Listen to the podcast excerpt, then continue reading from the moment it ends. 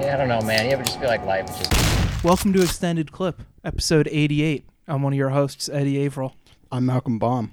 I'm JT White. And our guest this week, we're doing something a little different. Rather than just jumping right into a double feature, we wanted to fuse the two styles of guests that we've had. You know, we had our interview with Kaveh, and we have our friends join us for the double features. Here we'll do a little bit of both. We have an author, a film critic. If you are on Letterboxd and you listen to this show, you probably follow him. He's calling in from Calgary, another friend north of the border, and he has a new book coming out called Shelter for the Damned. It's Mike Thorn. Hey, nice to see you guys. We are so glad to have you on. I have to say, I think the Extended Clip scholars can double check this, but there has to be a time in the last year and a half where we've read from a Letterboxd log of yours on the pod, because we do cite some of our favorite critics often. And I feel like we should just say thank you right away for your service in the auteurist arts and in your enthusiasm for horror. And so, yeah, everyone who's listening should definitely follow Mike on Letterboxd. Super flattered. Thanks, guys. I mean, I see myself as like a student of the genre and a nerd above all else. But that is very kind of you to say. So thanks.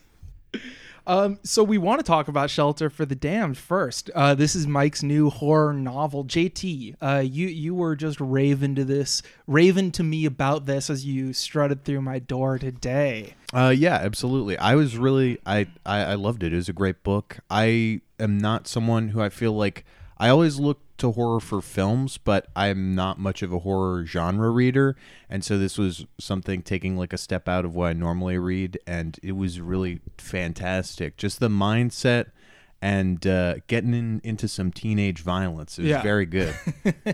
Yeah, as juvenile delinquents ourselves, it was important to see ourselves represented. Got us riled up. Very good. I know that you're a big Stephen King head, but outside of horror novels, what writers inspired you in this one?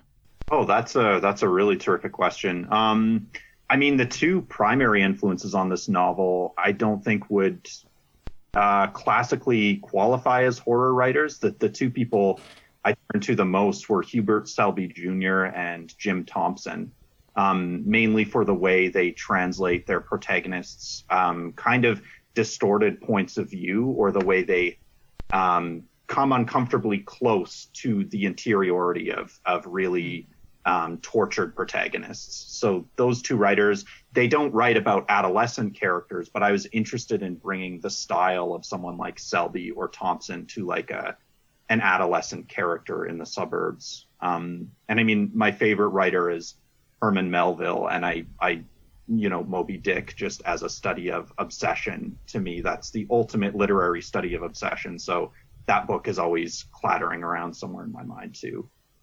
Yeah, Moby Dick. I got to read it someday. I find that interesting what you say, though, about like how interior those authors are with those characters, like the tortured protagonists, because, yeah, this isn't something I see in a lot of, you know, adolescent kind of characters. It almost reminded me of more pulpy, like film noir type voiceover in terms of the interiority of the character and like the raw aggression and kind of the very dark feelings that are front and center on display that are going through the characters' heads. So it was really like delightful to see that kind of still within the very playful juvenile delinquent milieu that's set up before the horror fully comes aboard. Yeah. Thank you. Also, I wanted to ask you about the time period. So this takes place early 2000s, correct? Yeah. I actually didn't, when I submitted the manuscript, the time period wasn't specified, but had a conversation with my managing editor at Journalstone, Scarlet Algee, and we were talking about the fact that, you know, there aren't really any references to cell phones or social media in this novel. And to me, it was always clear that I was writing a kind of horror-infected version of the suburbs that I remembered from my adolescence. So I said, should we just have a title card in the opening of the novel just to situate the reader. And she said, yeah, that's a good idea. People might be wondering, why do none of these kids have cell phones or, you know, TikTok or anything like that? So I actually find that like shocking that you didn't like write it with the 2000s in mind. I think maybe you growing up in that era may have just baked it into your mind because it feels very deeply embedded in that. And my question was regarding kind of the double feature that we're going to talk about because I feel like the 50s and the 2000s are two very distinct eras for like youth movies and culture and like, you know, these very conservative cultures that are just begging for rebellious youth kind of. And of course our double feature is going to be I Was a Teenage Werewolf from 1957 and Larry Clark's Ken Park from 2002. So I don't know, do you see any parallels from like the classic like youth movies of the 50s to Ken Park and other stuff from the Bush era? Yeah, I mean, I think you're right in identifying a kind of conservative milieu that is repressive to teenage identity. I Was a Teenage Werewolf is interesting because, as far as I know, it's the first film to ever have the word teenage in the title. And the emergence of teenagers as a concept really, from my understanding, comes to fruition in the 1950s, you know, and really in a cinematic context with movies like Rebel Without a Cause, which was also a big influence on this book. Of course, yeah. And then, yeah, the early 2000s, I mean, I was a teenager at that time. I was about Mark's age in 2003. So that it definitely was the environment and the world that I knew that I was writing about. In terms of social parallels, that's a good question. I mean, in an American context, the Bush administration, I think, lended itself to some really brutally dangerous cinematic art in America specifically, but also worldwide. I mean, like there was, in terms of the horror genre, there was really exciting stuff happening in France and in Asia, and then in America, of course, there were people like Eli Roth and Rob Zombie. So I think the stuff that was happening in the horror genre in the early 2000s bleeds into this novel. And I have to also shout out Final Destination. The very kind Jeffrey Reddick gave me such a generous blurb for this novel, and honestly, Final Destination is an influence here too. So it's funny, I've never seen a Final Destination movie, and I still feel them as like part of my story with horror as a genre. It's just growing up with those movies coming out and me being scared of the trailer even. The other era that I think about alongside the Bush era in the 50s, maybe more directly tied to the 50s, is the 80s, which of course is, you know, the decade for the slasher, which is, you know, for someone who's been to both horror and teen movies, you know, that's kind of the perfect mix of the two right there. So I feel like those kind of three decades of youth cinema in particular kind of have that strange linkage of like, yeah, just rebelling against a conservative culture and then finding the brutal truths that lay beneath, kind of. Yeah, no, definitely.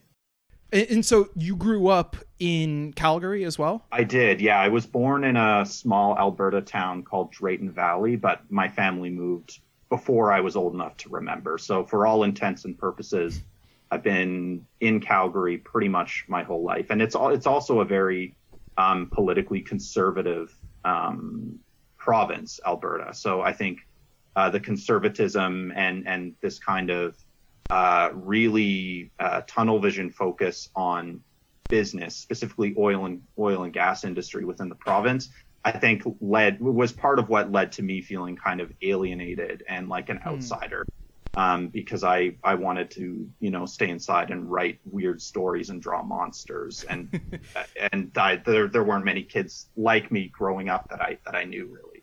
And this is such a broad topic, but I guess it's kind of the idea of being both a fan and an artist and having kind of both references and like intertextuality actually coming into the mechanics of the plot or whatever. But, you know, people seem to complain about that, let's say in the films of Tarantino or someone like that. But I feel like there's a lot of pleasure in your novel in, let's say, I think it's Scott's dad, who is a big horror fan, yeah, and talks about, you know, Argento and...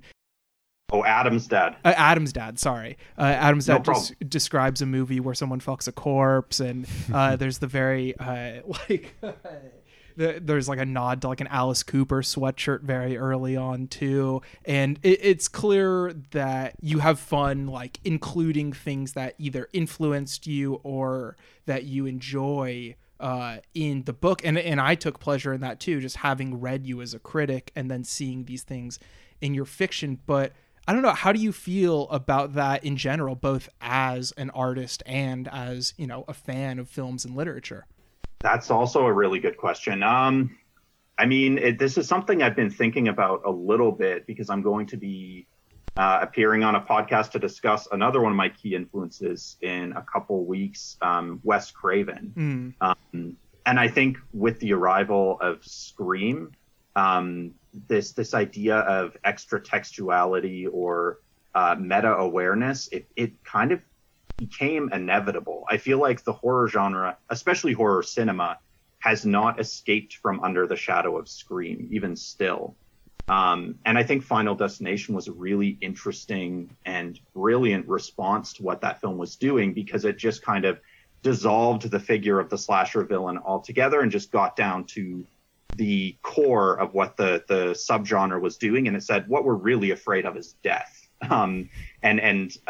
But you know, with those kinds of developments in the genre, I think it would be like disingenuous of me not to make those kinds of references, because they're embedded in the world that I'm participating in and that these kids are participating in. So it's also a matter of realism. Yeah, it's sort of, to some extent, reminds me of an argument Stephen King used to have with critics, where they would take issue with his use of brand names in his work. And he would say, well, when you open your medicine cabinet, do you just see a bunch of blank white bottles without names? You know, like these things are just kind of part of our world, for better or worse. Yeah, it's not Repo Man. Exactly. Yeah, it seems like a weird thing to take issue with, but people are like, why do you always brand names? Yeah, if really anything, weird. It's just more specificity. I mean, obviously, there's people like Tarantino to go out of their way to have characters give monologues about movies and stuff like that. Yeah. But for the most part, I do take pleasure in the specificity of a reference point for, I don't know, it's just like part of the author's perspective as well as the world that they're building.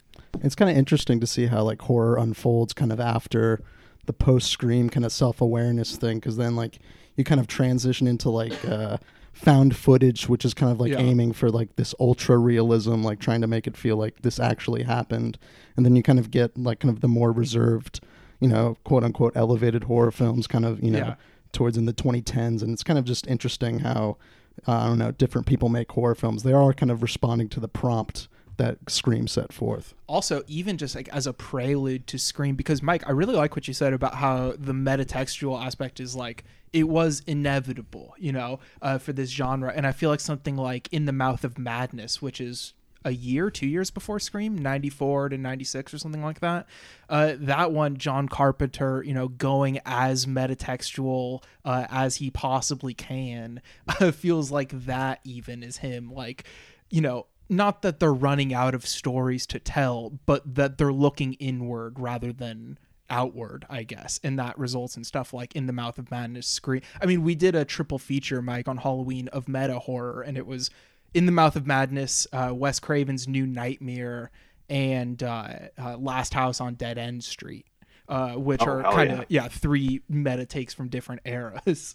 But yeah, I think that inevitability is a very interesting point, and I feel like with all the, you know, God, shoot me if I ever say end of history one more time on this podcast, but with that late 90s into the early 2000s feeling, it does feel like our media was just like marching toward this inevitable end, where now we just have whatever it is we have now of recycled sludge, kind of. Yeah, no, that's a really good point. I mean, and I'm glad, I was it JT who was talking about found footage following? No, it was me. Well? No, it was Malcolm. JT.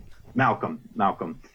Yeah. So I think Blair Witch Project as well, just in terms of like these massive event films. I think Scream and Blair Witch are still the two films which we haven't seen anything that has matched those films in terms of cultural impact. And I think that's partially because of the way we consume media now.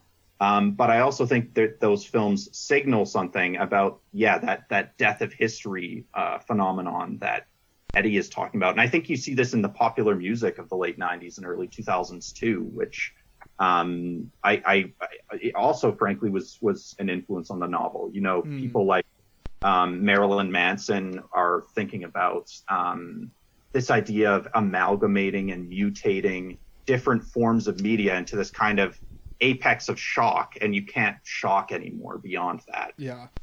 Also the postmodernism of all those genre mashups that are coming at the time. I mean, the internet is like just the expansion of mashup music, and of course fucking rap rock and rap metal, which peaked in that era as well. And new metal, of course, kind of being in line with that. Another kind of just postmodern mix em up of genres where just results in this very strange creature of music.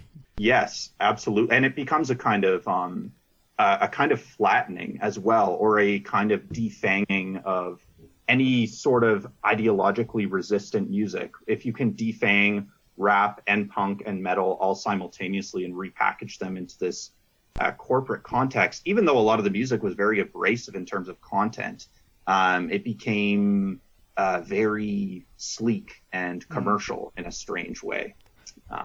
It's an interesting era.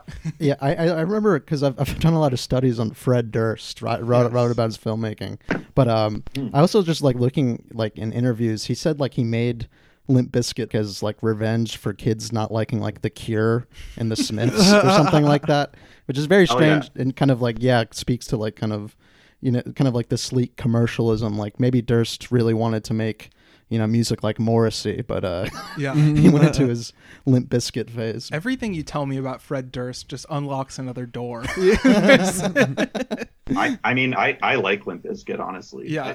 I listen to some songs often, and I like The Fanatic. He's a talented guy. Yeah. Definitely an interesting auteur, even if, you know, I'm not going to go back and listen to Hot Dog Water anytime soon. Sorry, I forgot what the album's called. It's something like that. Okay. It's like Starfish something.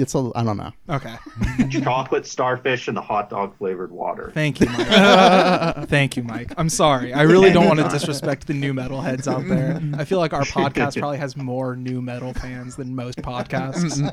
Yeah, I don't know, man. You ever just feel like life is just catapulting towards some greater purpose? Maverick Blackcats with bloated ego. We are the only DJ crazy enough to tattoo Jackie Brown on his ass. This is Michael Mann, and I ride with Extended Clip. All right, and we're back on Extended Clip. As I said earlier, the double feature, I Was a Teenage Werewolf, 1957, by Gene Fowler Jr. and Ken Park, the 2002 film by Larry Clark and Edward Lackman, written by Harmony Korine. Got to get as many credits in on that one as you can. Mike, why was it these two films that you picked out to bring onto the podcast? It was a combination of films that deal directly with teenage rage, and also the suburban settings. And Ken Park is very close to the time period that my novel is set in. Shelter for the Damned is set in 2003. Ken Park came out in 2002. And I Was a Teenage Werewolf, I think, is just a really important early entry in the teen suburban horror genre. And it's a film I've always really loved. I was really happy when you brought this double feature to the pod, Mike, because... You know, it kind of made me realize a connection in like Larry Clark's filmmaking. And I watched an interview with him, and he kind of said this, you know, what I'm thinking here is that like Larry Clark really did kind of model his movies after, I don't know, like the troubled teenager movies of the 50s more than people realize. And it's kind of, I mean, this episode's kind of a part two to a double feature. We did last year, episode 55, The Real Rebeller, where we did Rebel Without a Cause and Bully by Larry Clark. So this is kind of a round two of that. Yeah.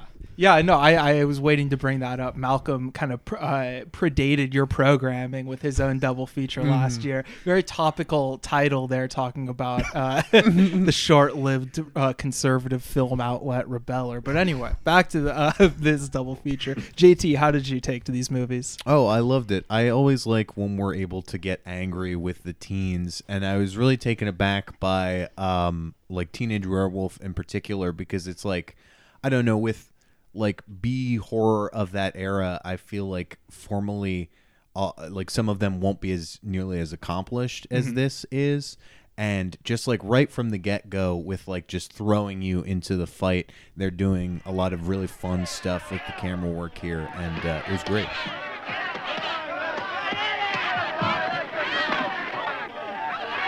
Come on, Tony, cut it out. Tony. Yeah, this one, the intro really just throws you right into it. I was kind of reminded of the kind of breakneck intro of Robert Altman's The Delinquents, one of his very earliest features, which also just like has this extremely explosive intro to throw you into this, you know, youth aggressive mind state. But on this, we open on this extremely kinetic fist fight here at Rockdale High, and you get these crazy like, you know, close-ups and point of view shots cut together very quickly. It's very, you know, scrappy B-movie filmmaking, but the kind that feels like it's held together by just like, I don't know, B-movie magic kind of like that first fight scene is really fantastic.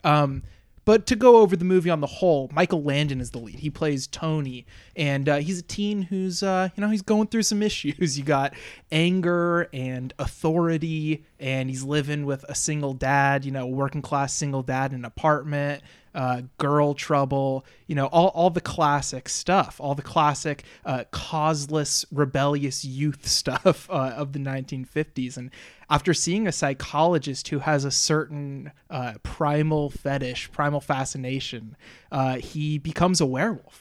And halfway through this film, it kind of goes from being this very angsty teen movie into the B-horror that it promises, with the werewolf hunting down women and the cops hunting down the werewolf. And it's a fantastic film. I had a really great time with it. Mike, so you said you'd had this one as a favorite for a long time. This wasn't even on DVD. I recall, did you like have a tape of this movie a long time ago? I think I must have first rented it on tape. Yeah. It's hard to find now. It's too bad. I mean, someone should do a reissue. Maybe it's a rights problem or something. It's quite easy to find online, thankfully, but it could use some cleaning up. I think there's some, really striking imagery in this film. Absolutely.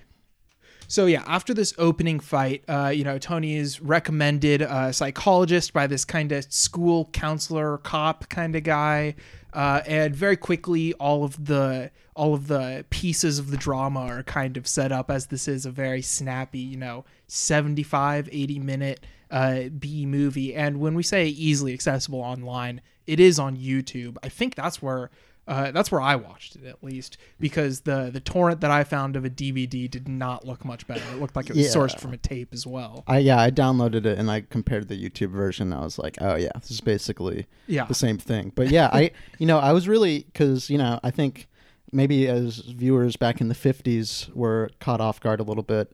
You know, I was caught a little off guard. I was like, oh, dang, this is really like a social issues, you know, teenage angst movie, you know, first and foremost, and then you kind of get to the horror. But that being said, when the horror comes, like, it is very like well done, and like it really does indulge in that genre. It's not like it's using its horror premise to like get, you know, to make a teen angst movie. Instead, it's really balancing those concepts and having that concept come out in a horror way. And like, yeah, the opening fight, I mean, that's, you know, that's better footage than the Conor McGregor fight people watched and paid for the other day. Damn. I don't know. I had to get that topical, a topical reference from Malcolm.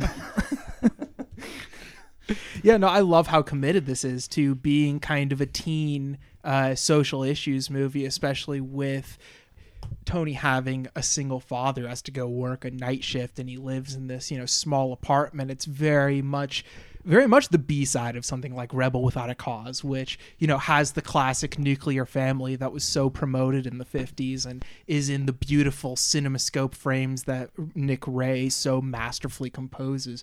This one, as I said, it's the very scrappy B-movie making approach, and you're in this, like, dank apartment, and then you go to this Halloween party that's at some sort of apartment building rec center, I'm guessing, which is a fantastic scene. I really love that scene. This movie is such a raw B-side. The main character is eating raw hamburger for dinner. That's implied at one point. I mean, and the party scene, oh my God. I mean, just to, you know, speak, you know, there's good filmmaking aspects of it, of course, but we have to talk about the freestyle. Oh, yeah. That's one of the most... Completely out of nowhere. So before, he's like hot dogging on the bongos, though. Yeah. That guy, he's like showing off how good he is at the bongos, this side character, this blonde kid who like is just not even dancing with his date at the party because he got a hold of the bongos and he's having such a good time. That was so funny. I really can't say enough how great that Halloween party is. This is how to have a good wholesome time, you know, none of that drugs, no junk at the party, you know. You play the bongos, you know, you prank some people, you prank girls at the party, and you freestyle. This is back when Trick or Treat, like the trick actually had a meaning. Everyone's just pulling tricks on each other, the whole party. Just a one-upmanship of pranks until it hits a tipping point, and Tony does not want to be the end of that prank, and he just mercilessly beats the shit out of his friend with, you know, just as much brute force as that opening fight, which was not a mug fight. That felt like a real classic fight. This is just like messing around with your homies got way out of control. What an incredible tonal shift Fowler Jr. is able to pull off. I say that estranged because I've never seen another film by this director, but very accomplished, I have to say. The Teenage Frankenstein is good too. Released the same year, if I'm not mistaken. Oh, okay. Yeah, and I mean it's sort of a riff on the same idea. I've only seen that one once, but it's solid as well. Nice. I'll have to check that one out too. Yeah, so the freestyle, it's a song that you see it in the credits teased, so I was like, how is this going to have a musical number incorporated? But the song is called Eeny, Meeny, Miny, Moe, and we will drop it in here for the listener. The lyrics are kind of ahead of his time. He's talking, you know, it's kind of about what I'm hearing in like rap music today. It's about, you know, you want your... You know, the woman you're with to be, you know, financially stable. You know what I mean? You don't want any, you know, people in unreliable situations, so to speak. Eeny, meeny, miny, moe. I want a gal with a lot of dough. When I find her, we're gonna swing up to the preacher with a wedding ring. Tell me where she is, 'cause I don't know. So eeny, meeny, miny, moe. I've been looking all over town, but so far she ain't been around. Someday I'll meet her and then I'll say, shoo-be-doo-be, baby, we're on our way. Hurry up now and follow me, but don't forget to bring your do-re-mi. He is all about his bag, that is for sure. And this party, though, results in Tony having to see a psychiatrist.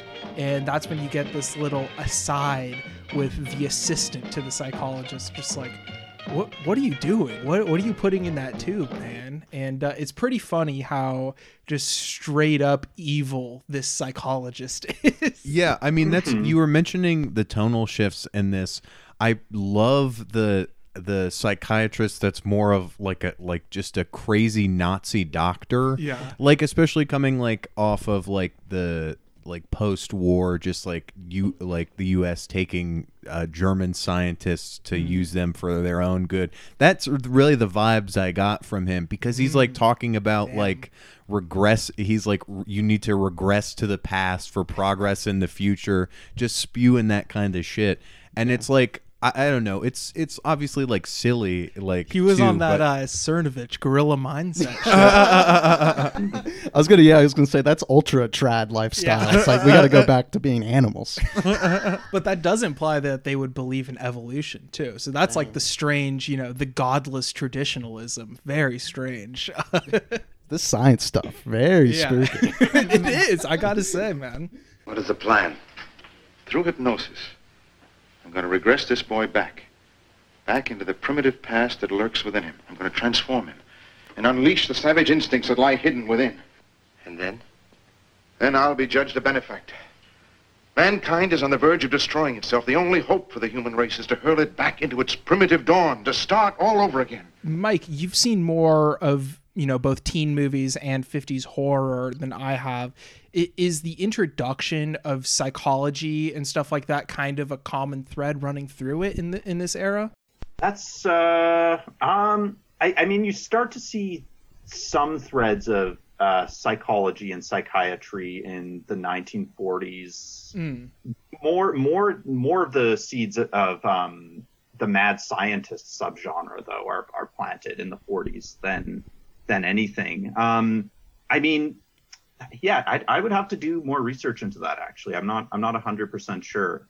I do think there are certain things about the psychiatrists' theories that echo some of the, like, Karloff mad scientist films of the 40s, like this idea that since mankind is on the verge of destroying itself, we must bring it back to its primitive dawn, he says. Yeah, I find that idea really interesting as well, though, because the film seems to imply that there is this trace of an animal anteriority inside all humans, which I love. To me, this signals some of the things I love best about the horror genre, the way it can act as an affront to Enlightenment ideals, that human knowledge is the supreme, is the be-all and the end-all, when the horror genre offers, I think, sometimes a beautiful, I call it humiliation of the human, and this film kind of brings in some of those ideas. That's something I really love about the horror genre, and that I think is at work here. Also, another thing about this as a werewolf movie, because I also have not seen too many werewolf movies, Dave Kerr describes this as like a metaphor for puberty, the werewolf stuff. And after reading that, it immediately had to reevaluate the movie through that lens. As Dave Kerr's review says, lycanthropy is equated with puberty in one of the strangest sexual metaphors ever put on screen. I think what he's getting at is very interesting if you read it fully as a metaphor, because of his, you know, obvious struggles with sexuality and with the ladies early on. And then, of course, as a werewolf, just, you know, watching this woman practice gymnastics before, you know, attacking her. It definitely makes sense in a very, you know, dark reading of puberty. And I mean, some of the injection scenes that are happening are really sort of like homoerotic, where he's like, they're like close-ups on the eyes and like the boy's just glistening there, like sweating in the chair. There's a match cut from the injection to a cop pointing at the map with the pointer. And it was a very strangely like fetishistic close-up of the injection, you know, and so that cut really like took me aback a little bit.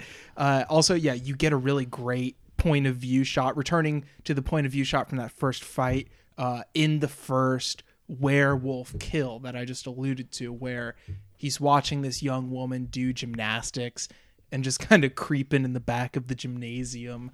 Very creepy scene. Very well done. Yeah, the kind of like subtle mise-en-scene there, how he's just kind of very like small in the frame, and how like the bell and the fire, not a hydrant, extinguisher, like kind of are over him. And it's almost, I mean, it's scarier than the werewolf stuff there. Just kind of see him like getting shocked by the bell and just kind of, you know, not realizing, you know, the inner wolf inside of him as Dave Kerr's kind of dark reading of manhood, you know, comes out of him.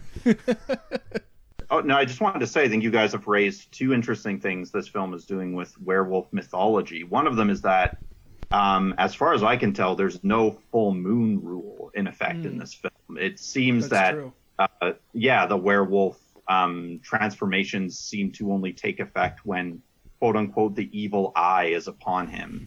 And I actually think I agree with Kerr's review to some extent, because I think all werewolf stories are to some degree about sexual repression. I mean, definitely The Wolfman from 1941 is very overtly about sexual repression. And I mean, in terms of teenage werewolf films, I think that could also be informed by, something like Ginger Snaps has changed the way we look at werewolf movies, which is very much about a young woman's movement into puberty. So maybe he's kind of like retroactively imposing that onto this film. Mm-hmm. But I think it's also worth noting that this young woman that he's ogling in the gym was apparently a Playboy centerfold. So the film was really leaning into, I think, the audience's awareness of the kind of sexual tension of that scene. And it's a really sexual scene for sure. Oh, absolutely. I would say more like De Palma than anything else that I could think of. The voyeuristic pleasure, pure Mulvey visual pleasure of voyeurism, just watching a woman and then destroying her. It's so bleak, but it's also so well done that it lures you in perfectly for that. All our faces lit up very brightly when you said that the gymnasium woman was a Playboy centerfold, which I thought was funny. Like, whoa. Yeah, the one benefit of not going on video on this call is not seeing the reaction to the insight. It becomes this strange thing, kind of calling back to the youth movie, it becoming like a scene of humiliation more than anything else, because all of these people are in the gymnasium now, watching him maul her and then make his escape, recognizing him because of his jacket too. And it's kind of embarrassing the way that it would be in like a teen movie in a different kind of scenario, as well as horrifying. And I think the mix of genres here is really effective in that regard. No, yeah. I mean, even like what he wears is like kind of representing that kind of balance that the movie is trying to go for, kind of. You know, I haven't seen a werewolf movie where the werewolf is clothed for the entire time. You know what I mean? Because, but it really does give it that kind of teenish, boyish look to a werewolf, to where, you still get that vulnerability about him. There's a torch lit, wolf hunt. The town bands together, and as I said, it's kind of the second half is kind of split between tracking Tony as a werewolf and the hunt for him that the town and the police go on. The torch lit hunt in the woods is really fantastic, even in this terribly muddled quality. If only the blacks were that much stronger in an HD copy or whatever. But hey, I'm sure people have been watching beaten up prints of this for years as well. Gotta earn your stripes. Yeah, exactly. Mm-hmm. But it is really fantastic just seeing that, torch lit hunt for him that he just very narrowly escapes before going back to the doctor who gives him another injection. He transforms one more time, then just mauls the doctor and the assistant. That final action scene between them before the cops show up is so great. The way he just throws the medical equipment across the room and is just really showing off his strength for the first time, because the rest of the movie is I don't know, he's overpowering people, but it's not superhuman strength necessarily. Yeah. No, yeah, it gets real brutal towards the end. I mean, in that kind of woods chase, there's an insane fight he has with a dog. You know what I mean? Oh my God, yeah. That's, pretty brutal for the time. I wasn't expecting it to, be so harsh, kind of harsher than some of the stuff, we see, the dog stuff we see in Ken Park. And, it's just kind of a whiplash of a movie, and kind of of course, the classic, if someone, he dies at the end. Yeah. Right? The cops shoot him. Yeah. That's a very classic B movie ending, just he dies and then. Yeah. We don't have to worry about him anymore. Yeah. The streets are safe now.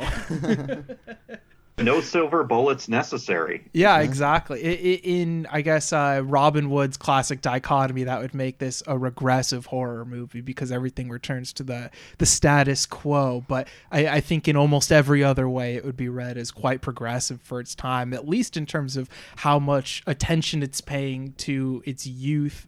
I don't know. And we're kind of just wrapping up final thoughts here. And Mike will give it each a rating on a scale of 1 to 5 silver bullets for this werewolf episode. I think that the attention that's paid to the youth here is as strong as almost any of the youth pictures I've seen. It's not as masterful as something like Nick Ray's Rebel Without a Cause, obviously, but it just appeals to the other side. It's the other side of the coin. It's less, or it's more willing to show the depravities that are really on display in Youth Rebellion. And I just thought it was really fantastic. I'm going to go 4 bullets on this one. What about you, Malcolm? Yeah, I'm going to go 4 bullets as well.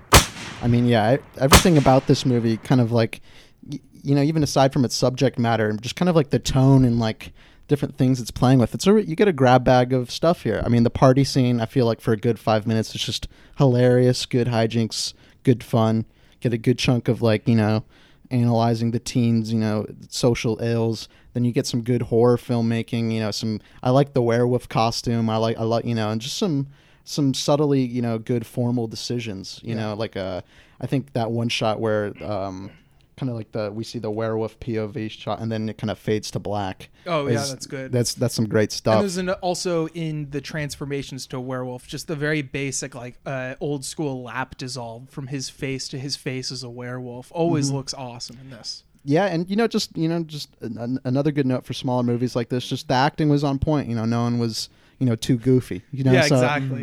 So yeah, 4 silver bullets. JT, what do you think? I'm also pumping 4 bullets right into that teenager's chest. Yeah, this was great. I mean, I think I liked it for a lot of very similar reasons, like the way it blends the boundaries between the teen movie and the horror movie. I think, like, I mean, it just does that in a sense where it's, like, very playful and fun, but also aggressive and bleak. In an interesting way. I mean, 50% of like the notes that I took of this movie were just like me writing down fun slang that was happening. And it was just, I don't know, a really enjoyable time. Mike, any final thoughts on I Was a Teenage Werewolf and a rating? I mean, it's a personal favorite, so I've got to give it all 5 of the silver bullets. I just have to. It has a special place in my heart. I guess one thing I would mention, another tie it has to Ken Park, is the way the conditions of the suburbs play into the horror. I was talking to Danny Goldhaber, the director of Cam, about my novel, and he said an interesting phrase that I keep coming back to. He said, the issue with the suburbs is that they impose normalcy, not harmony.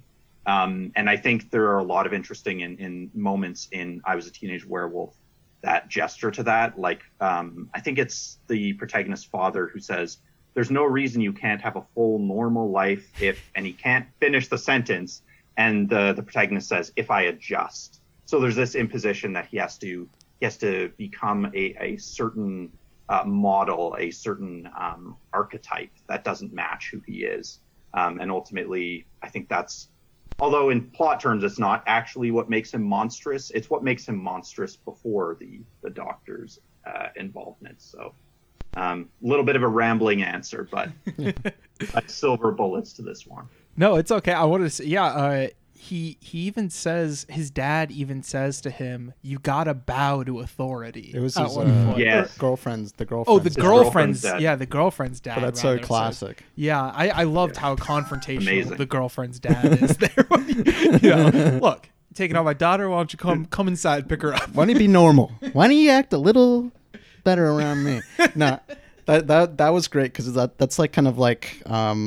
Like alternative music video style dad, suburban dad's like, you have to bow to authority. Good stuff. We'll be right back on Extended Clip. Burns of a young girl, and especially a pretty one like Arlene. Like to feel proud of the young man that takes her out. Young man who keeps busy with the right kind of things. Like sprinkle a lawn, take out a paper round. This video is going to be a live fire of the VWG round solid silver bullet. This solid silver round is .999 plus solid silver. It is placed above 30 grains of triple F black powder and a felt wad on top.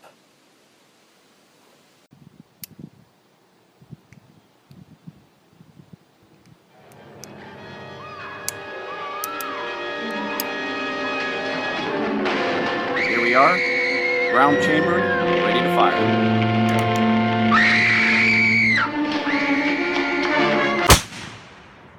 And we're back on Extended Clip. It's Malcolm in the Middle, everybody's favorite segment. Malcolm, did you watch anything noteworthy recently? Yeah, you know, I watched House on the Edge of the Park by Ruggero Deodato. And, you know, it kind of got me thinking. A lot of movies where, you know, there's like instructions to where you could locate a house. You know, you got... Where's the friend's house? Classic Kiarostami. You got House, you know, with the Obayashi. You got Last House on the Left with Craven and Last House on Dead End Street with Roger Watkins. So it's kind of interesting that you see that trend there. And then you got the House TV show, of course. But wow, Malcolm, that was... Damn. But you're in George Carlin mode there. You know what? Last House on Dead End Street. House with Hugh Laurie. I just want regular house. You know, where can you get regular house? Dennis Leary.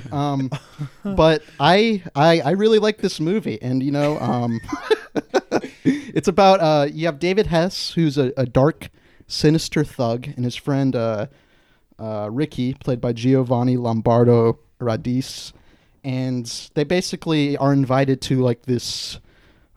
These young rich kids party, and David Hess, while he's there, he kind of gets the feeling that they're kind of looking at him, you know, kind of like in a weird fetishistic. We invited some working class guys to a rich party, and you know he starts to terrorize them, a lot of sexual assault and harming and whatnot, and you know, have no fear, you know, he gets his comeuppance in the end, so you know, don't worry, he's not still out there, but I mean, David Hess' star power is very real. You know, I already mentioned Last House on the Left, and you know he's kind of playing a similar role here on House on the Edge of the Park, and you know it's a real nasty movie. You know, released. I guess this didn't get released till '84, but it's made the same year as Deodato's other movie, Cannibal Holocaust.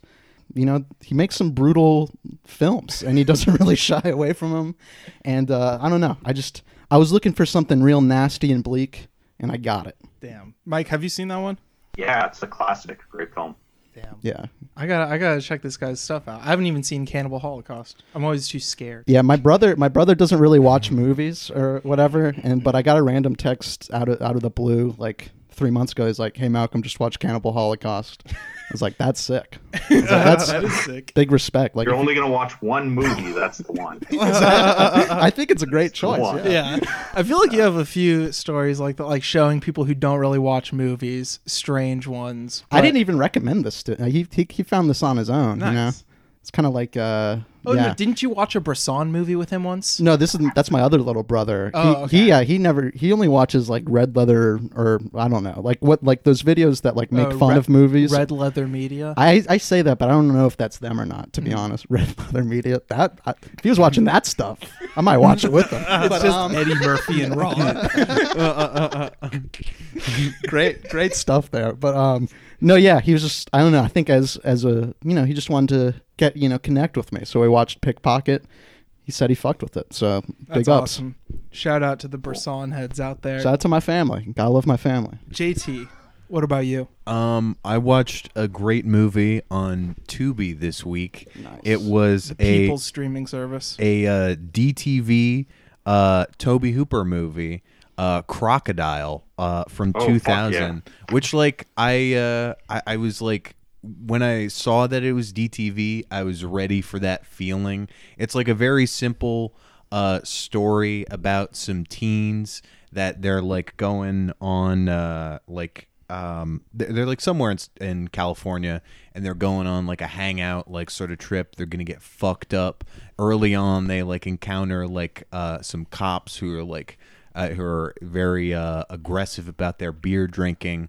And so these kids, they have like a houseboat rented. And when they're docked at one spot, they like find a nest of big crocodile eggs, and of course, in classic youth fashion, you're just gonna fucking destroy them, just wail on them, just take those fucking eggs, do whatever you want.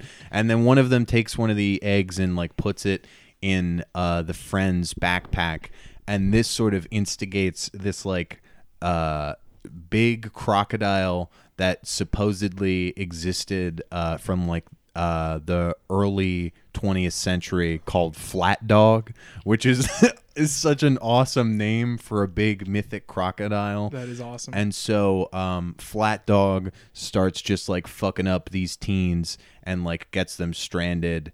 And I don't know, they're like, it was weird like reading a little bit about this, because it was like on, I think, like the 25th like anniversary of like Texas Chainsaw, I think, when it was in production, and that was like apparently like on Hooper's mind to a certain extent, which I don't like. I'm not sure I like really particularly see. I mean, there's some really cool stuff with like just like the history of the crocodile, like the teens sort of being ignorant of that and like sort of disregarding like American history and just being like, I don't know, shitheads, plays into it. And then there's this older man who's been hunting this croc for years, and it's killed his pappy and his pappy before him. It's just like a really like plainly told sort of good scary movie. There's some like very wonky like early CGI, like the croc effects are like a mix of some practicals and then just like it, like really bad CGI, but in the most endearing like DTV way possible, where it just like oscillates in weird like unnatural movements. But I don't know, for like this type of production, it was exactly what I wanted, and it was so fucking cool. It's a lot of, I mean, similar to what we're talking about with Teenage Werewolf, where it's like the early first half is a lot of just vibing with the youth, and it's a great time. Mike, is there anything you've watched recently that you want to tell us about? Yeah, and I actually just wanted to note about Crocodile that I wrote an essay on Eaten Alive and Crocodile that's coming out in the first like comprehensive academic book on Toby Hooper that comes out from University of Texas Press this June. It's called American Twilight. And that's great. That's awesome. I'm really excited about that book. So when you mentioned Crocodile, I've been thinking about that movie a lot recently, because I was looking at it in alignment with Hooper's other croc/alligator movie. Hell yeah, love Crocodile. I've been watching a lot of Wes Craven recently to prepare for that upcoming podcast episodes. Is that one with our sister podcast, Hotbox the Cinema? No, actually, although I do have an episode coming up on Hotbox. We're going to be talking about the recently deceased Stacy Title, R.I.P. Oh, okay.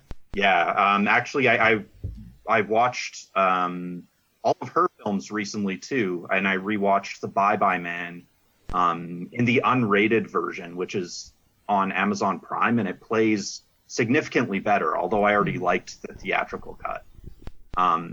But in terms of first viewings for Wes Craven, I just saw Deadly Blessing for the first time, and I thought that was absolutely fantastic.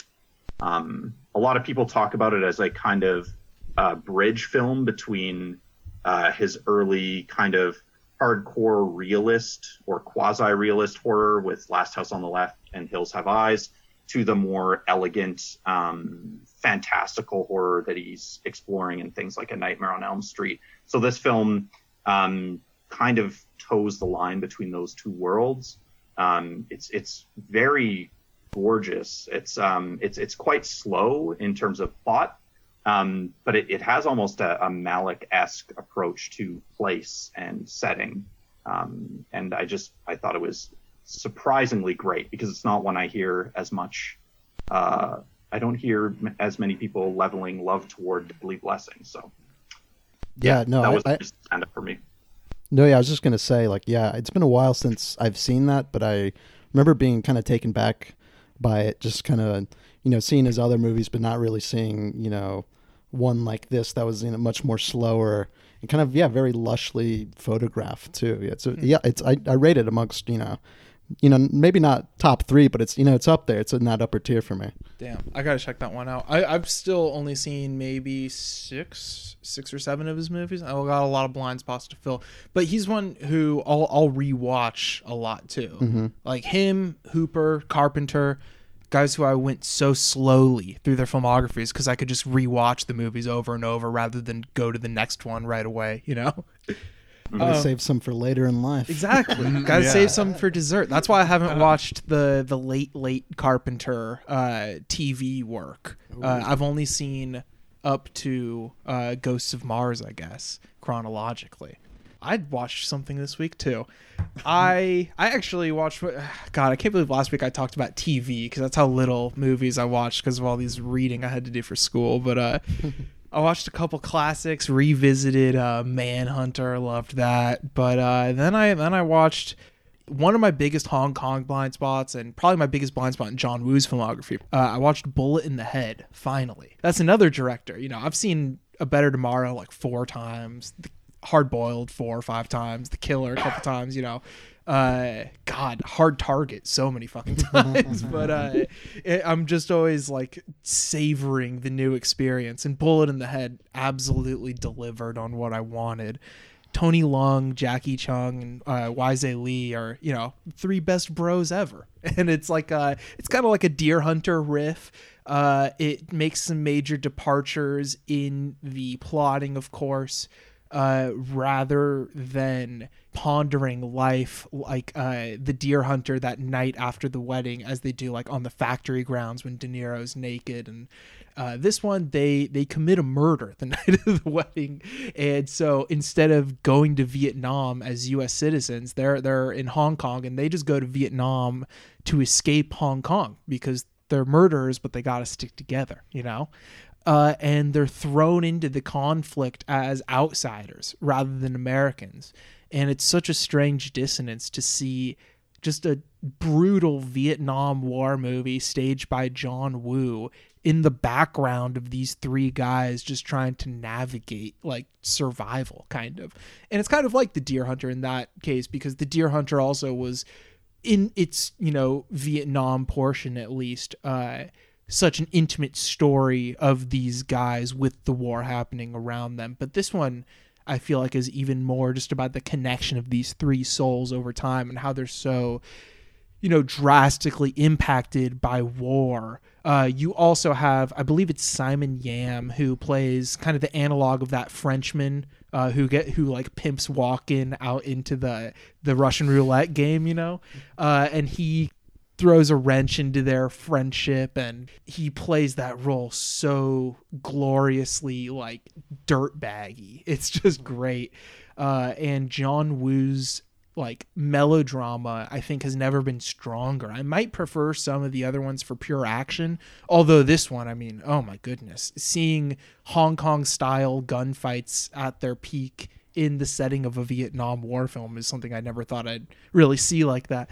But the melodrama is so strong here in that, you know, 3-way male bond. It's just such a remarkable film. So everyone should watch Bullet in the Head if you haven't.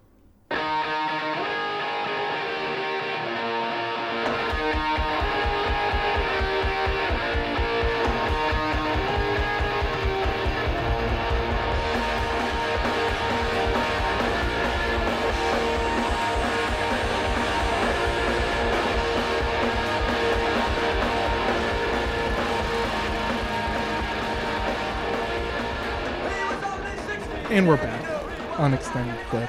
We're talking about Ken Park, the 2002 film by Larry King. Oh, I almost said Larry King. Rest in peace to the King. This was directed by Larry Clark. Eddie, just wanted to correct you there, but we do want to. You messed up, but we do want to give a dedication to the King. We were talking about him off mic for a while. Rest your soul, man. Have a nice afterlife. I hope the bagel establishment thrives in your absence. But Larry Clark and Ed Lachman. Now, Mike or I almost called God, Mike or Malcolm or JT. Do any of you know about the co-directing associations with Clark? Anything like that? Well, kind of. I know. Well, I know Lachman's usually a cinematographer. Oh, okay. And you kind of get his kind of. If anyone's seen Dark Waters out there, you kind of get some similar like green sheens that you get here in Ken Park. And in terms of like the Harmony Korine screenplay, it seems like, and it even notes that like the stories are based off of like Larry. Harmony has kind of distanced himself from it. He didn't like disown the film or anything. Maybe he did, but I think he kind of said they kind of shaped his script more to his liking. So I think this is pretty Clark as far as I could tell. And I know two of the previous non-professional actors, Tiffany Limos and the guy who plays Claude, were in a previous production he did called Teenage Caveman, which I checked out recently, and which was also very good. So that's the info I got. Mike, any thoughts on Larry Clark as a filmmaker at large before we get into this one? Why you gravitate toward his work? Yeah, I mean, he's just a big influence on me in general. I actually, it's interesting to hear that you originally paired Rebel Without a Cause and Bully, because that was actually a double feature I was thinking about in terms of the influences on this novel. And then I thought, okay, what's a different 50s teen movie and different Larry Clark film I could pick? So yeah, Bully I think is one of my favorite movies. That's actually probably one of my most watched movies. Wow. Bully. Yeah, for whatever reason, my older brother and I, we used to always watch Bully. It was just like one of the movies, if we couldn't think about what to watch, that's the one we would put on. A nice, but yeah, I mean, film. Like, yeah, exactly. Kids, Another Day in Paradise. I love all of his work. I love his work as a photographer as well. He has a collection called Tulsa from 1971. That's just these really unflinching looks at his friends. A lot of them were drug addicts, and it's a lot of just like really visceral images of intravenous drug use and people living in pretty dire conditions, and his kind of unflinching eye for sexuality, especially youth sexuality, formed really early. I think he's great. One of my favorite filmmakers. Yeah, I mean, I've only seen Bully in this, and I'm definitely taking more of a liking to him now. I mean, I liked Bully quite a bit, but I really loved this one, and I feel like maybe if I had any reservations about his depiction of youth sexuality, by now it's like, well, if I don't buy in, I'm just not going to be able to, even understand his movies. But I was really taken with how like sensitive the relationships were portrayed. Like the relationship between Sean and the mother of his girlfriend, Hannah. Just the slow, long, drawn out process of like foreplay before they have sex, and the sex itself isn't even depicted, is so strange, and like, I don't know, just feels so, I don't know, forbidden, I guess. Like it's just endlessly compelling in so many different ways, both the content itself and the decisions that Clark and Lachman are making with the camera, even if it is set up in a fairly like standard, like two camera setup cutting between two angles, the choices in the cuts even feel so precise, in the way that he frames the particular body parts is always very interesting. And, almost like, what movie was it that we watched? Oh, Loverboy, where Carrie Fisher's character takes pictures of body landscapes. She, does those close-ups.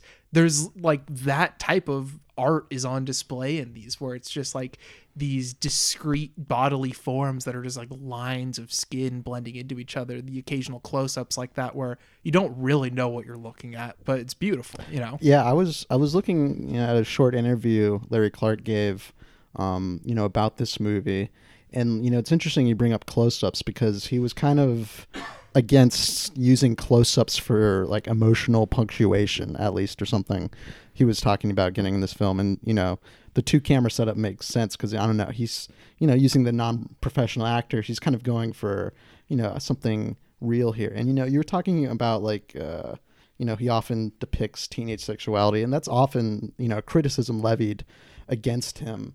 And I, you know, what I was talking about earlier in the episode and what you brought up, you know, just now, it's like, yeah, these relationships are really sensitive, but, you know, also it is like, you know, as you know, people were mad at Stephen King for showing off brands or whatever in his book. It's like, these are the real, you know, struggles teens face with today. It's not the 50s anymore. Definitely. People aren't clean cut. Teens are on drugs. Teens are, you know, having sex, you know, they're having weird sex, you know, it's and there's complicated feelings, you know, about all that and how it's depicted. And so, yeah, I think Clark's goal here is just kind of to give these teens the same empathy that maybe the 50s pictures provided. Yeah, I definitely... sorry, continue with what you're saying, Mike. Oh, sorry. I just wanted to note, I think that's absolutely on point. And in terms of Clark's lineage, like, he always cites Cassavetes as the first filmmaker who really captured his imagination. So he's thinking about the way Cassavetes kind of tore back. I turn often to this Stephen King scholar talking about the duty of horror in peeling back the pasteboard masks of appearance, which is something that I strive to do in the genre. And I see Larry Clark doing that in terms of the way he's dealing with suburban milieus and teenagers' inner lives. So I think that's what he's doing. Exactly. He's kind of like, he's showing us what we're not accustomed to seeing, but what is in fact in most cases, like in some cases, there's a kind of, I guess, genre codified exaggeration or elaboration or fantasy, but a lot of it is just real, you know? Mm-hmm. Yeah. In terms of representing like the horrifying, like, reality of like suburb life and like trauma and abuse that happens with like teenagers, I think a lot of times in the teen movie genre and like horror, a lot of it will be like, oh, we're revealing like the seedy underbelly of the suburbs, and it's like, oh, this is like something that like nobody knows is really going on. But I don't feel like that's true to life, and I feel like what's really successful about Clark's film and like also like your book, Mike, is that it's like teens know and are aware. I mean, at a certain point at that age, you're like very much so aware of the fucked up things that are happening around you. Like, you know, if like your friend's dad is like beating them or whatnot. I don't know. I think it's disingenuous to be like, oh, we're pulling out the curtain and we're showing you what's actually happening, when it's like, I don't know. If you've lived it, you're more aware of it, and you know that trauma is there. If anything's played for shock in this movie, it's formal choices, like using the close-up on a young boy's balls or whatever, or the cum shot when he's jacking off or whatever. Yeah. But like, it's normalized in a way that could obviously be read as cynical, such as when Tate is, you know, fully jokerfied by the end of the movie and covered in that blue sheen with his grandparents' blood on his face. You know, it could be drawn a comparison to someone like Lars von Trier, like one of these art house provocateurs, because of how like dead in the eyes it's played. But I feel like it's still just committed to the same style of realism as the rest of the situations that are depicted in the movie. Yeah, it's just a more extreme situation. It's more of an extreme tale. And I, you know, as much empathy there is, I think Clark does tend towards, you know, a more severe. He does, like, he knows what he's going to present is going to shock a little bit, and he plays with that to a fun extent. Like, I think, I don't know, like when we pan down to the post-ejaculate penis, that's Clark kind of, you know, playing with that expectation. It's like, are we going to see it? Like, what's, you know, we've been going through this like up and down shot of him jacking off between his face and his penis. Like, are we going to see the finish? Clark gives you the finish. You know what I mean? And I don't see any shame with, you know, trying to balance those two things. Yeah. You know, you could want to shock a little bit. Maybe that gets people's attention, you know? Yeah, so this film just kind of moves between these four characters and the supporting characters around them within this Southern California town of Visalia in like Central California, about 150 to 200 miles from here, although they do come down here to steal a shot in North Hollywood at Circus Liquor. I'm not sure anything else here is shot in Los Angeles, but they did come to JT's neighborhood to steal a shot at Circus Liquor, one of the most iconic liquor stores in cinema history. But it is very embedded in that Central California, like, I would even say post-suburban rot, where it is that like inevitable death of everything around them. And like the suburbs that they're living in, they're like 60 years old at this point. They've survived like two generations of veterans and like, conservative rulers. And it's a really bleak place to live, but it's also not like misery porn or whatever. It's kind of just a hangout movie of people who live in the very desolate rot of what's left of suburbia. I mean, it's like the intro says with the picture, you know, it's kind of a boring place, but when we get together, we can have a little fun sometimes. Yeah. And I mean, hey, that's what it was like growing up here. I think a lot of people that didn't grow up in the big cities can feel that, you know? Yeah, no. And yeah, I do kind of like this location of, you know, Central California. It does seem like, you know, a very conservative place to me. And like a lot of these scenarios, you know, you have the over religious dad or like, you know, the Claude's stepdad, you know, who's kind of, you know, wants his son to be like a blonde haired football player and, those situations and kind of how they are just decaying and they just do not work anymore. And they're kind of upended. I mean, kind of, you know, the boy who has sexual relations with the mother and both, you know, the mother of his girlfriend, you know, that's kind of upending that traditional suburban masculinity. You know, her husband's a, you know, big hunk of meat football player, you know, even still. And like, I love that scene where, you know, the boy's leaving the house finally and Lackman and Clark kind of frame him as like a tall giant. And, you know, you have this young 15-year-old boy toppling giants. It's interesting. Yeah, I think that scene with Sean and the family of his girlfriend is very interesting because he still has a bit of that dynamic. He's still scared of the husband, you know. It's still the girlfriend's parents from Teen Werewolf where, you know, he's like, put some meat on those bones, you know. But at the same time, it's like, well, you know, little does he know he's having sex with his wife. But even the wife cops it. It's like, you know, look, I love my husband, I just have sex with you, you know. Because it's, you know, the early 2000s. Is that what was going on? Yeah, I was like, am I missing out on all this? You know? Anyway, so there are these four main characters. Sean, who I described already. Also, he, you know, beats up on and tortures his brother. And their mother is, like, very young. And then there's Claude, who you said is like the father wants him to be like a football player. Instead, he's a skater and just has to deal with his abusive father and his pregnant mom who makes him clip her toenails. You have Peaches. Peaches has the nicest peach smell about her. She's a real woman. Her mom died when she was a little girl. She looks just like her. Peaches used to take ballet class and all the boys would watch through the window. Sometimes she would let us watch her get undressed. Her father is like this crazy mourning, very Christian man who, just visits the wife of Peaches' late mother every day and is very protective of her despite her, you know, penchant for sexual exploration, shall we say.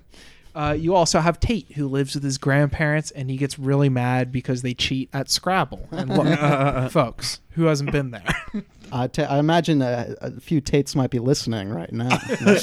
Yeah, no, I knew a few Tates growing up. That's like the early Dead Inside sort of irony poisoned like kid, like that's who just is abusive toward their parents or whatever. I had a friend who would freak out at their mom and just like damn, why do you take that? Like, yeah. That is rough. Yeah, yeah. I might have tated out in my youth, but I was never to the parents, never damn. To the parents. Oh, okay, I just want to clarify to the listeners. You do get a very touching scene though after he gets in a huge fight with his grandparents, where Tate goes outside and is just sitting on the sidewalk, very sad, and the young girls from the block are playing jump rope outside, and he just kind of joins in and hangs out with them for a little bit. No, it feels like each character in this movie kind of gets like a very introspective type scene, and they're all very beautiful. I mean, I love the scene where Claude is, smoking with his friends and kind of talking out his problems and whatnot. And, they're very earnestly replying, in the way that they think. And then, one of his friends kind of details, struggles, he had with his, father being in jail and eventually passing away, not being there for him. And kind of just gives you, I don't know, it's just, it's very touching humanistic scene, that just considers everyone's pain in the room. That scene really took me aback because stylistically it was like, okay, so he's doing more single shots than really the rest of the movie. This is all just pretty much insane. There's like a wide here and there, but then once that kid starts telling that story, it really just feels documentary like as if he's a talking head in a documentary telling the real story of his life, which as a non-professional actor he may as well be. And it's a really touching scene to shift to that kid's perspective after starting with, Claude so very rightfully complaining. Kind of like us, he's kicking it, and these cops hit him up and fucking pretty much framed him. Went to prison, never been to jail or anything. Stayed there for like 3.5 years. Came out and fucking tried to straighten his life out, fucking got us like a pad and shit. And then after that, shit just kind of fell apart. Started drinking all kinds again, turned into a diabetic. Did take his id slit. So he got fucking sick, fucking went to the hospital, went in a coma for 6 months. Like, doctors stood up and just like, yeah, he's not gonna make it, One day, I just opened his eyes. For sure. That scene stylistically reminds me a little bit of the way Clark directed and shot Kids, actually. Mm-hmm. Just formally, some of the choices he's making in that scene. I think the title of the film is really interesting, that the film is named after this kid who we only see twice in the entirety of the plot. Like, we see Ken Park at the beginning of the film. He's skateboarding through this kind of, as you say, this kind of post-suburban environment. He goes to the skate park. He pulls a camera and a gun out of his backpack, and he films himself on the video camera committing suicide. And I think it's interesting that the film seems to locate Ken Park as this kind of like ghost or metaphorical locus of the group. Like, he represents something that is inherent to all four of these kids. Like, Tate, I think, stands outside of the others. He's not like Claude or Sean or Peaches in the sense that we don't see in any explicit way that there are adults taking advantage of him or abusing him. But there's something very alienated and angry and frustrated within all of these kids, I think. So yeah, I just wanted to note the title character, Ken Park. And we learn a little bit more about him during that really interesting book, that final sequence as well. I really love the first scene with Ken Park because although it is over opening credits, he has his earbuds in, he's skating to some oi punk. And when he gets to the skate park, though, it is this really beautiful, like, graceful last hurrah when he drops into the bowl, or I guess it's the, I forgot what that's called. Pool? Well, no, it's the kind of bowl where you can kind of make a course. I think it's Snake Pit or something like that. Yeah. But anyway, he takes a couple runs on that, just shredding the corners, just, like it's nothing. And it's kind of just this beautiful last hurrah, especially having seen that image of him with his gun to his head. Like, I knew how the film opened before seeing it. So it already registered as, just beautifully tragic and like elegiac, his last ride before his death. And I think the skating throughout this film is used as a really great expression of liberation, just like the car in the classic 50s teen movies. Mm-hmm. No, yeah, speaking about that opening scene, I just love shots where, kind of Ken gets into like this hill kind of like in the middle of the pit and kind of like gets himself in like an island scenario, and you just get like a more distant shot of like, you know, kind of skaters framing that island. It's just some real good, you know, skateboard photography, which, you know, Clark has a, you know, an interest in. It looks like Eddie's got something. I don't want the skaters to hate me, so I just have to say it's called it's called a snake run, not a snake pit. No posers allowed. I know. Thank I feel you. Like that's gonna go into some sort of cringe compilation, is me calling it a snake pit. You know, just a kind of a random thought that's kind of out of order, but you know, just to kind of maybe, you know, try to see some of the Korine in this movie, kind of that scene we're talking about where Claude, you know, was smoking and expressing his feelings to his friends, kind of reminds me of this one scene in Julian Donkey Boy where we kind of, I don't know, visit some sort of institution and we get like a freestyle rap from like this albino kid, and I don't know, it just has like kind of the same grace. And I feel like the stuff where like they're watching like Jerry Springer on TV, that's like Korine so to good. A T. Like right after like, Malcolm and I had been watching Jerry Springer's latest effort, Baggage, throwing it back to the classics. So glad to see our friend. But it is, yeah, that scene could be read as like too on the nose or ploying of like this, you know, a very condescending look at working class Americans being these people who watch racists on Jerry Springer and drink while they're pregnant. It's like these dumb, poor Americans, you know, but I feel like Clark builds a real enough world around it to result in these characters being a product of that environment. Yeah, one thing we really like played up his sense of like sensitivity to the situation, which I think is really powerful, but also like to prevent it from like swinging in like the opposite end where it's like too easy on like suburban kids. And it's like, obviously like there's sort of like in the hierarchy of suffering, you could be like off a lot worse. And I think like Clark knows that, and there's like some sort of like a lot of the humor I feel like emerges from that. I mean, they're like Sean asking it like, can I eat you out? Like, is my dick bigger than your husband's? Like that type of stuff. That's all really funny too. And then I think like in a direct comparison to like how like, yes, all of these characters are experiencing like very real like trauma from like suburban alienation.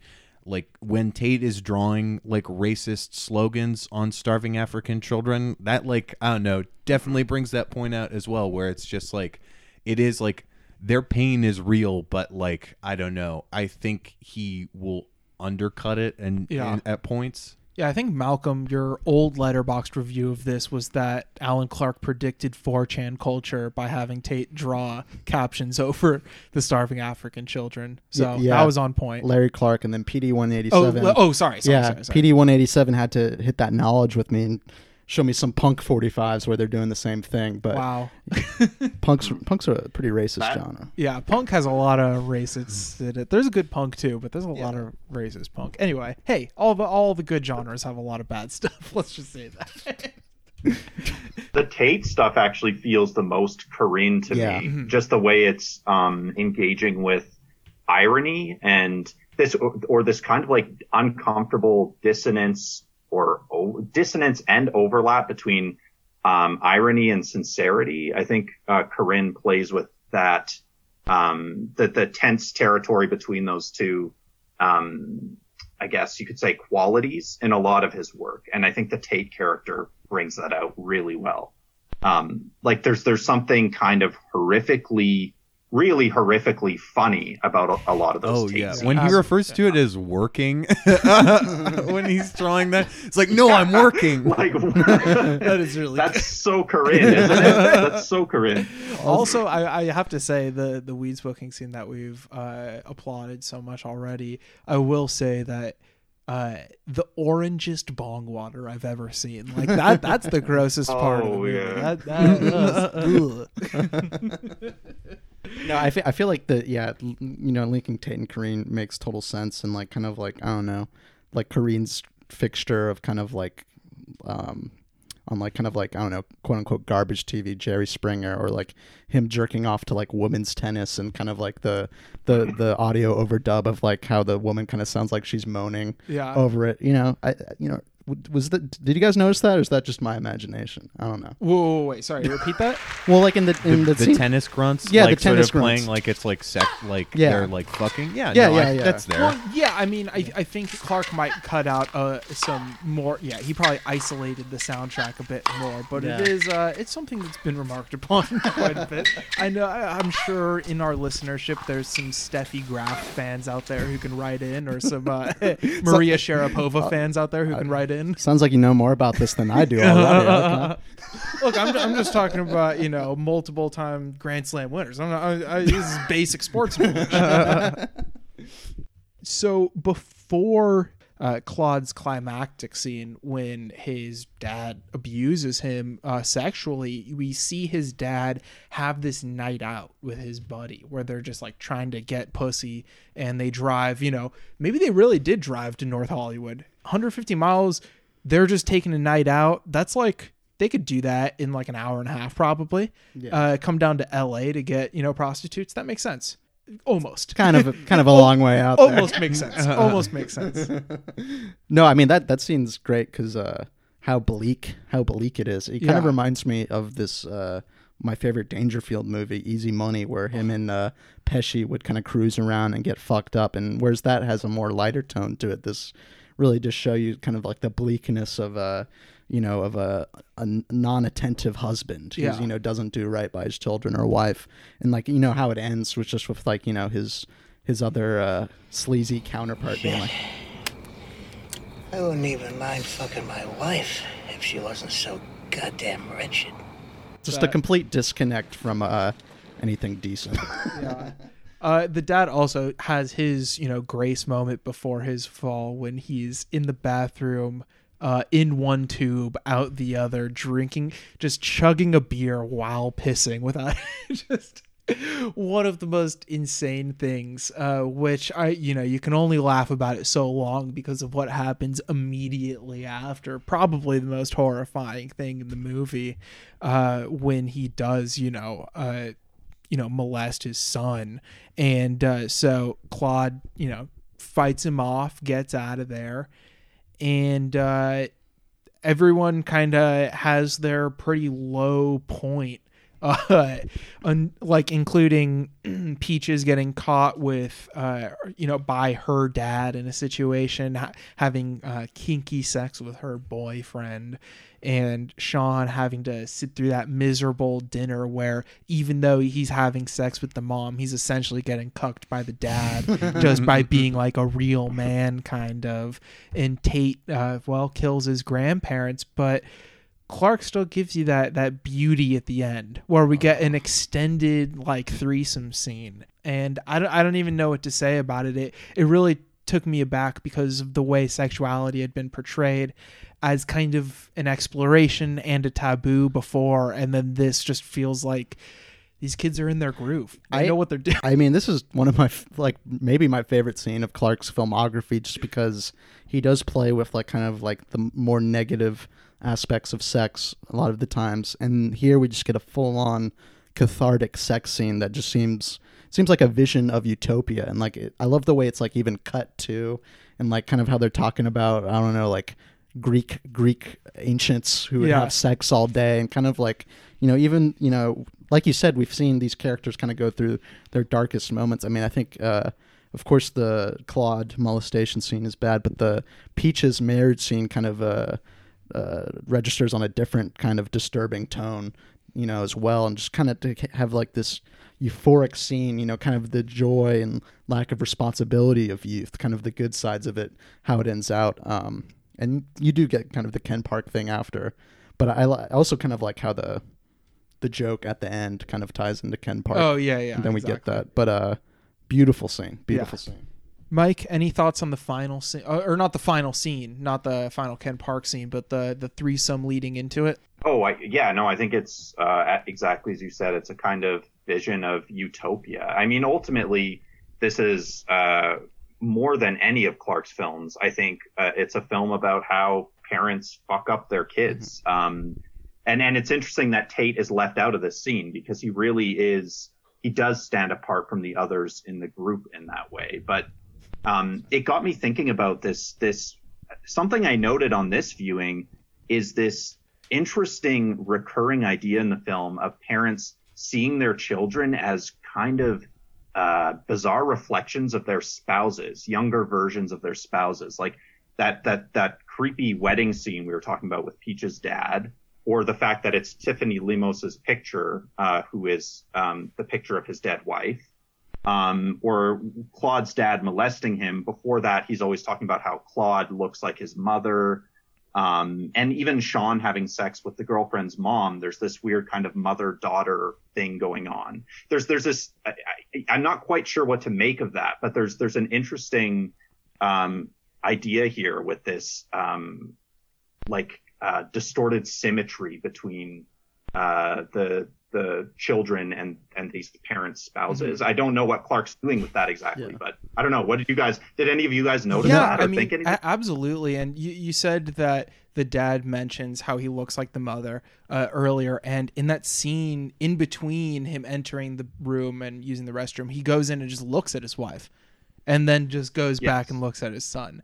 And I think all of those connections, I feel like he's actively trying to just kind of destroy those generation gaps and the power structures, and especially with how you said, JT, earlier, how he's I guess kind of letting the teens off the hook, like giving them the most authority in the movie, kind of, because it's about them. I think that is an act of kind of just trying to abolish the like nuclear family that we've seen in all these conservative milieux. You know, he's going kids rule, parents drool, exposing kind of the perverted subtext of it, and kind of you know, Mr. Me, I watched the interview, so I'm gonna mention it, but Clark kind of said this is kind of like the spiritual sequel to Kids, because people were always asking him, watching Kids, like, where are the parents at? Where are the parents at? And he said, and I think his response is like, they're in Ken Park.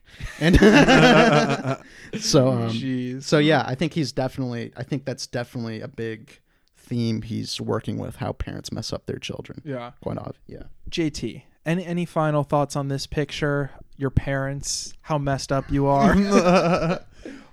Well, my jack off routines you might have. Yeah, we didn't talk about just briefly how probably the most, that's the thing, knowing how people respond to films, probably the most talked about scene when this came out was where you just see Tate jacking off, hanging himself with a piece of fabric or whatever, and you see all the details, you know. That's advanced masturbation level 7 or something like that. It's very intricate. Back in my day. Anyway, JT. Well, I won't reveal any of my secrets there. But I'm giving this 4 bullets. It's a great movie.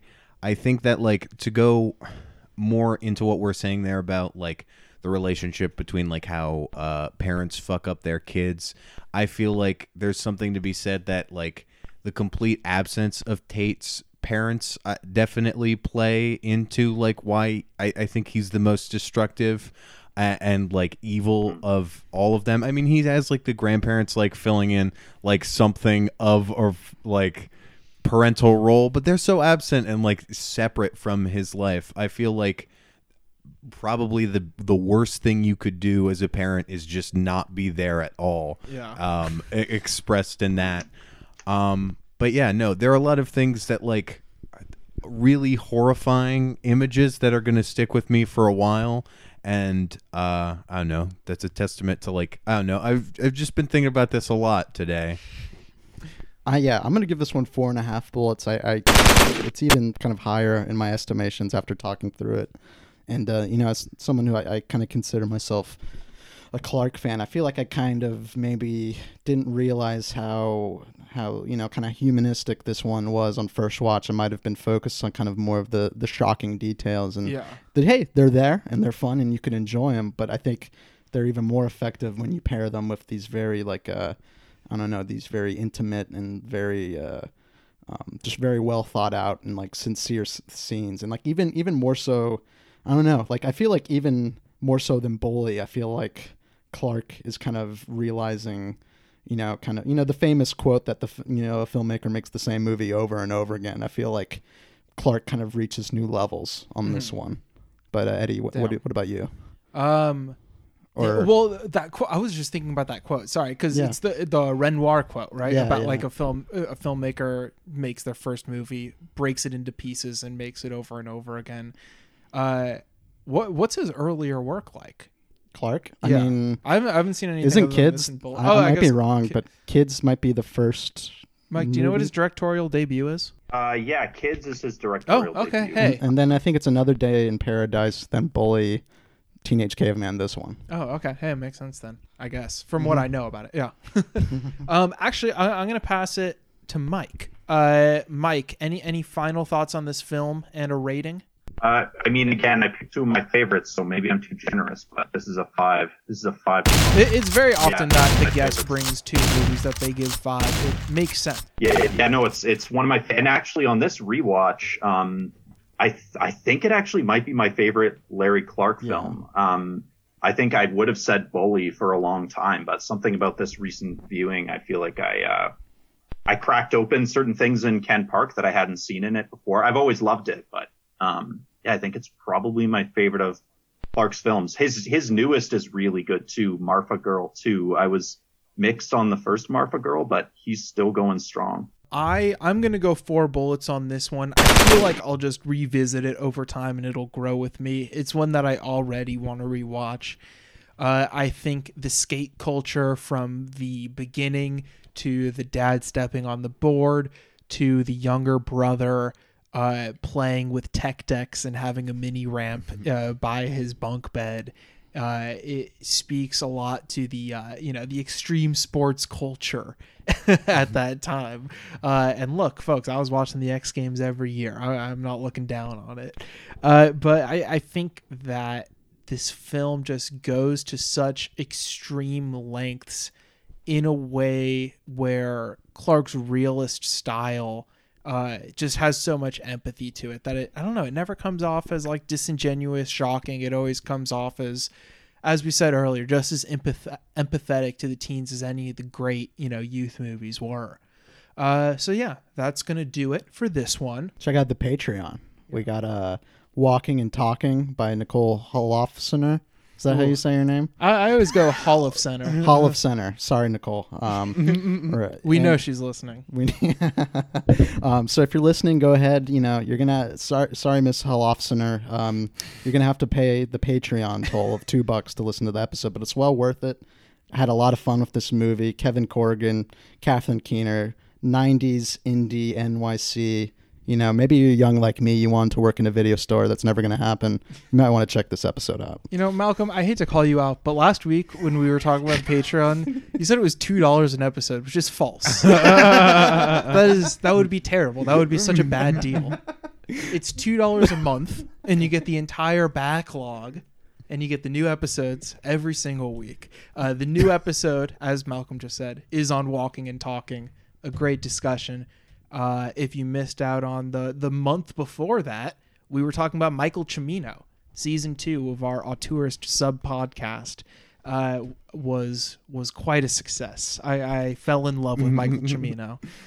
And I was right. There's no emails. So, but hey, there's a bunch of emails saying new patron. So I'll say I'll say thank you to those, but I won't name them by names because JT thinks that's corny. That's my new favorite type of email these days. Yeah, that is my favorite. Hey, man, money in my pocket. We're a money podcast now. Let's talk about the recent stock news. Okay. Anyhow, thank you so much to Mike Thorn for coming on. Shelter for the Damned is out for pre-order now. It'll be out on February 26th. You can go to journalstone.com and get it. You can also go to MikeThornWrites.com to check out all things Mike Thorn. And as I said earlier, follow him on Letterboxd too, of course. Essential. Yeah, of course. Mike, anything else you'd like to plug? Any final words for the people before you sign off? Well, I want to thank you guys for sure for having me on. I guess one quick note is my agent and I just signed a really exciting deal with Journalstone. I'm going to there's going to be a reissue of my debut short story collection, Darkest Hours. Nice. And that's going to include story notes for every story, including inspirations and process. There'll be an introduction by someone really cool in the genre world. I can't announce anything about that yet. And there's going to be a section of my horror film criticism in that reissue too. Oh, awesome. Yeah, so I'm very excited about that. And then there's also going to be an all-new short story collection called Peel Back and See. Wow. Everyone should be looking forward to that. That's going to do it for this week's extended clip. Next week, we're bringing another guest back. You thought we were doing one a month? Well, we're going guest crazy. Our new friend, see, that's the thing. December, we had all these returning champions. We had our old friends, you know. Now we're reaching out the olive branch of extended clip. We're extending the clip long enough for our friends to grab it from wherever they are. Grabbing onto our gun and hopping aboard. Seamus Malik Afzali is going to be coming on. He's going to be talking about Black Angel by Takashi Ishii and Female Prisoner 701 Scorpion by Shunya Ito. We are getting violent. We are doing the Toei Pinky Violence special that we've always promised. I can't wait. I'm so glad that, you know, Seamus just went on like the biggest podcast, you know, and he was talking about like important stuff.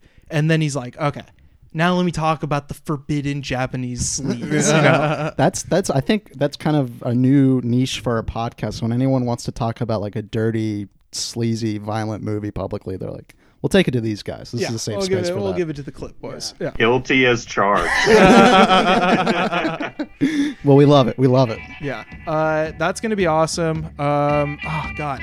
I'm debating whether I want to say just check out Seamus's recent appearance. I don't want to plug the most popular podcast on the internet. Check him out. Yeah. Just check out Seamus. You'll find his most recent appearance on the most popular left podcast on the internet, which was fantastic. It was a great episode. And yeah, so we'll see you next week. Goodbye.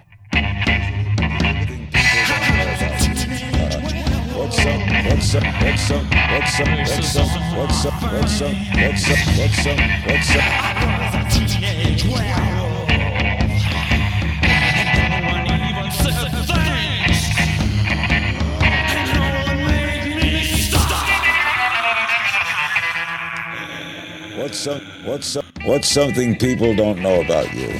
I'm a deeply closeted gay guy. No kidding. Well, I'm not coming out, though. Wait a minute. What are you revealing here today? I'm not revealing anything. I'm saying I'm deeply closeted. Well, that means you're gay. Well, I wouldn't say that. Why would I say that? I'm deeply closeted. No, but that means you're very, very gay, but you don't want to come out. You're so closeted. That I refuse to say I'm gay. Right. Exactly. But that doesn't that mean you're gay? Hey, easy, buddy. Give a dedication to the king. We were talking about him off mic for a while. Rest your soul, man. Have a nice afterlife.